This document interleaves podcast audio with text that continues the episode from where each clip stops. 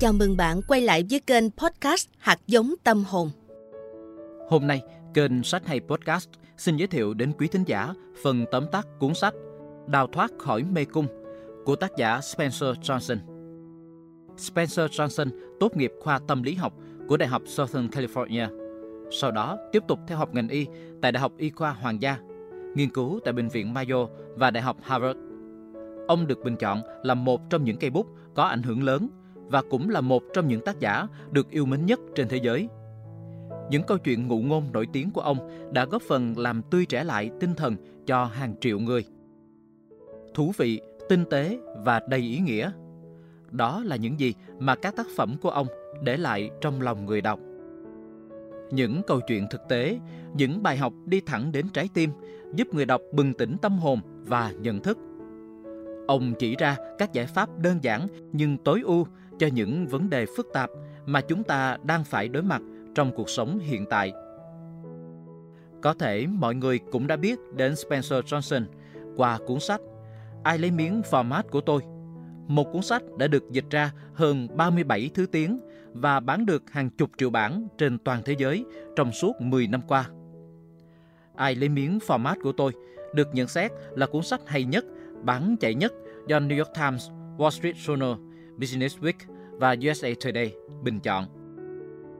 Ý tưởng độc đáo của ai lấy miếng format của tôi cũng đang được rất nhiều tập đoàn, doanh nghiệp, cá nhân ứng dụng một cách hiệu quả. Chẳng hạn các công ty Apple Computers, Citibank, Nestle, tập đoàn khách sạn Hilton, Pepsi, Pacific Century Financial, hãng hàng không Southwest.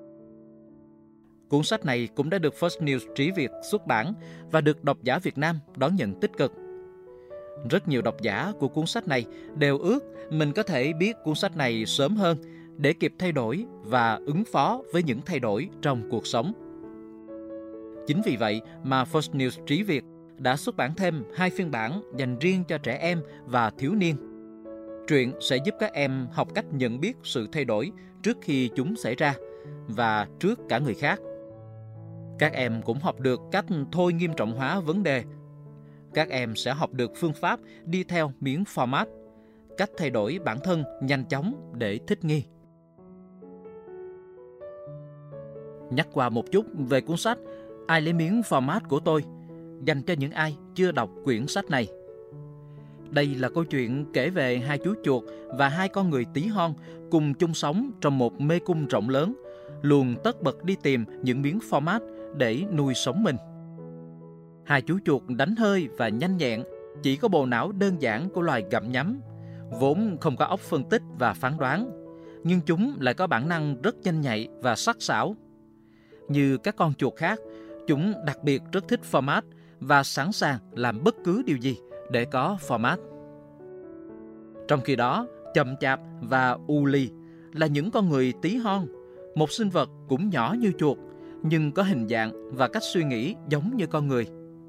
Họ dùng khả năng tư duy và trí thông minh vốn có của loài người để tìm ra những loại format đặc biệt. Cho đến một ngày kia, cả bốn nhân vật phải đối mặt với sự thay đổi, một biến cố khủng khiếp. Đó là toàn bộ số format trong kho đã biến mất. Và mỗi nhân vật có những phản ứng khác nhau tùy theo tính cách riêng của mỗi người.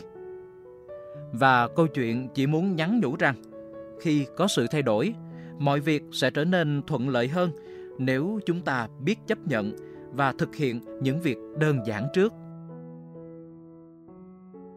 Chúng ta phải chuẩn bị tâm lý, tư thế sẵn sàng để ứng phó với những thay đổi và hãy tham gia cùng với sự thay đổi. Vứt bỏ cái cũ và mạnh dạn làm những gì mình có thể. Nếu không, tự mỗi người sẽ tự hủy hoại cơ hội. Ai lấy miếng format của tôi, kết thúc bằng sự thay đổi nhanh chóng của nhanh nhẹn và đánh hơi để phù hợp với hoàn cảnh. Còn chậm chạp thì dù chậm, nhưng cũng đã nhận ra nỗi sợ đã trói buộc mình để đi theo hướng mới và việc tìm ra kho format mới chính là phần thưởng xứng đáng cho việc tiến về phía trước. Còn nhân vật cuối cùng là Uli vẫn đang thắc mắc ai đã mang những miếng format của tôi đi đâu rồi? Kết thúc này khiến người đọc càng tò mò hơn về nhân vật Uli. Và nếu bạn cũng vậy, thì mời bạn đến với cuốn sách Đào thoát khỏi mê cung để xem điều gì sẽ xảy ra tiếp theo trong mê cung đó. Ngoài ra, cuốn sách này sẽ thật sự giá trị dành cho những ai đang phải đối mặt với một tình huống khó khăn trong cuộc sống. Đào thoát khỏi mê cung thực sự có thể giúp bạn trút bỏ những hành trang cũ và khám phá ra những điều bất khả thi bằng cách chọn một niềm tin mới. Đồng thời, sách sẽ cung cấp cho bạn những công cụ cần thiết để bạn khởi hành, giúp bạn không chỉ biết thích nghi với thay đổi mà còn có thể thay đổi số phận của mình.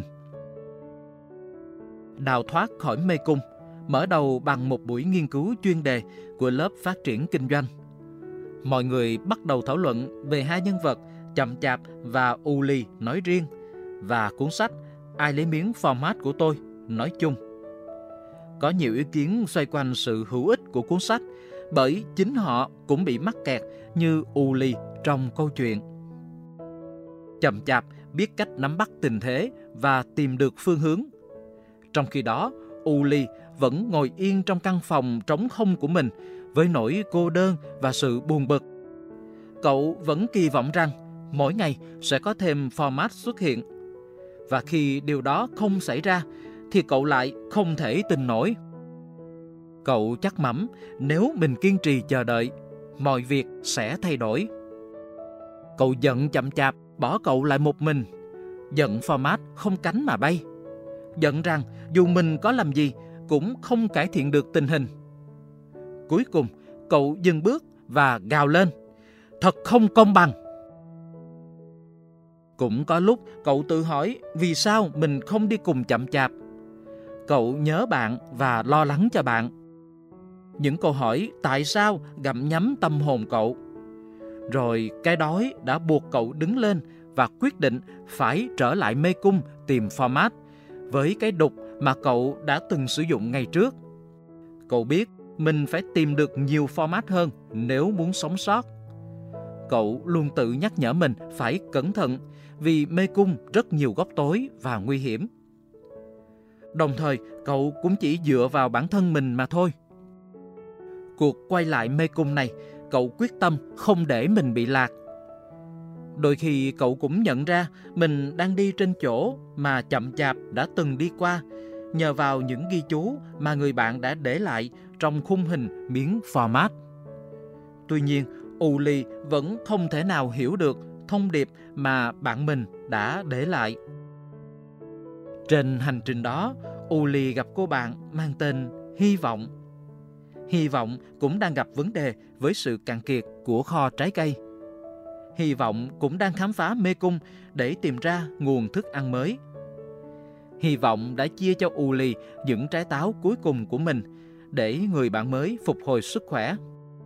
Điều đó cũng giúp họ trở thành bạn đồng hành của nhau trên đường tìm kiếm nguồn thức ăn mới. Trên đường đi, thỉnh thoảng họ lại gặp những mẫu format vụn hay một quả táo. Họ lại chia nhau khẩu phần ăn ít ỏi để có sức đi tiếp. Mỗi ngày khi họ khởi hành, Uli lại cảm thấy mình có ít năng lượng hơn hôm trước. Mỗi khi quay về điểm khởi hành sau hàng giờ vô vọng, Uli lại thả cái túi đồ nghề xuống góc tường hành lang và cảm thấy mệt mỏi hơn, chán nản hơn. Rồi cậu nghĩ mình nên cùng hy vọng phối hợp như cách cậu và chậm chạp đã từng làm hàng ngày trước đây, dù người bạn mới không hào hứng cho việc đó lắm. Lúc này, cả hai lại nhìn thấy một ghi chú trên tường của chậm chạp. Những niềm tin cũ không dẫn ta tới format mới. Và hy vọng đã đề xuất ý định cần phải thay đổi một niềm tin của mình. Uli đã dành thời gian để suy nghĩ lại những cuộc khám phá mê cung trước đây, để nhận ra rằng mình cần thay đổi niềm tin. Niềm tin là một ý nghĩ ta cho là đúng. Đó chỉ là một ý nghĩ nhưng lại vô cùng quyền năng. Một số niềm tin đã lôi ta xuống, như khi mà cậu luôn nghĩ rằng chỉ cần mình đợi thì format sẽ xuất hiện và mọi thứ sẽ trở lại như trước. Đó là một ý nghĩ cậu từng tin, và niềm tin ấy đã cầm tù cậu. Nhưng cũng có niềm tin lại giúp cậu mạnh mẽ hơn. Đó là cái ngày cậu nhìn thấy hy vọng về cách cô bạn chia quả táo cho cậu. Ban đầu cậu sợ, nhưng rồi cậu vẫn ăn nó. Cậu tin tưởng hy vọng và cô ấy đã cho cậu quả táo cuối cùng của mình.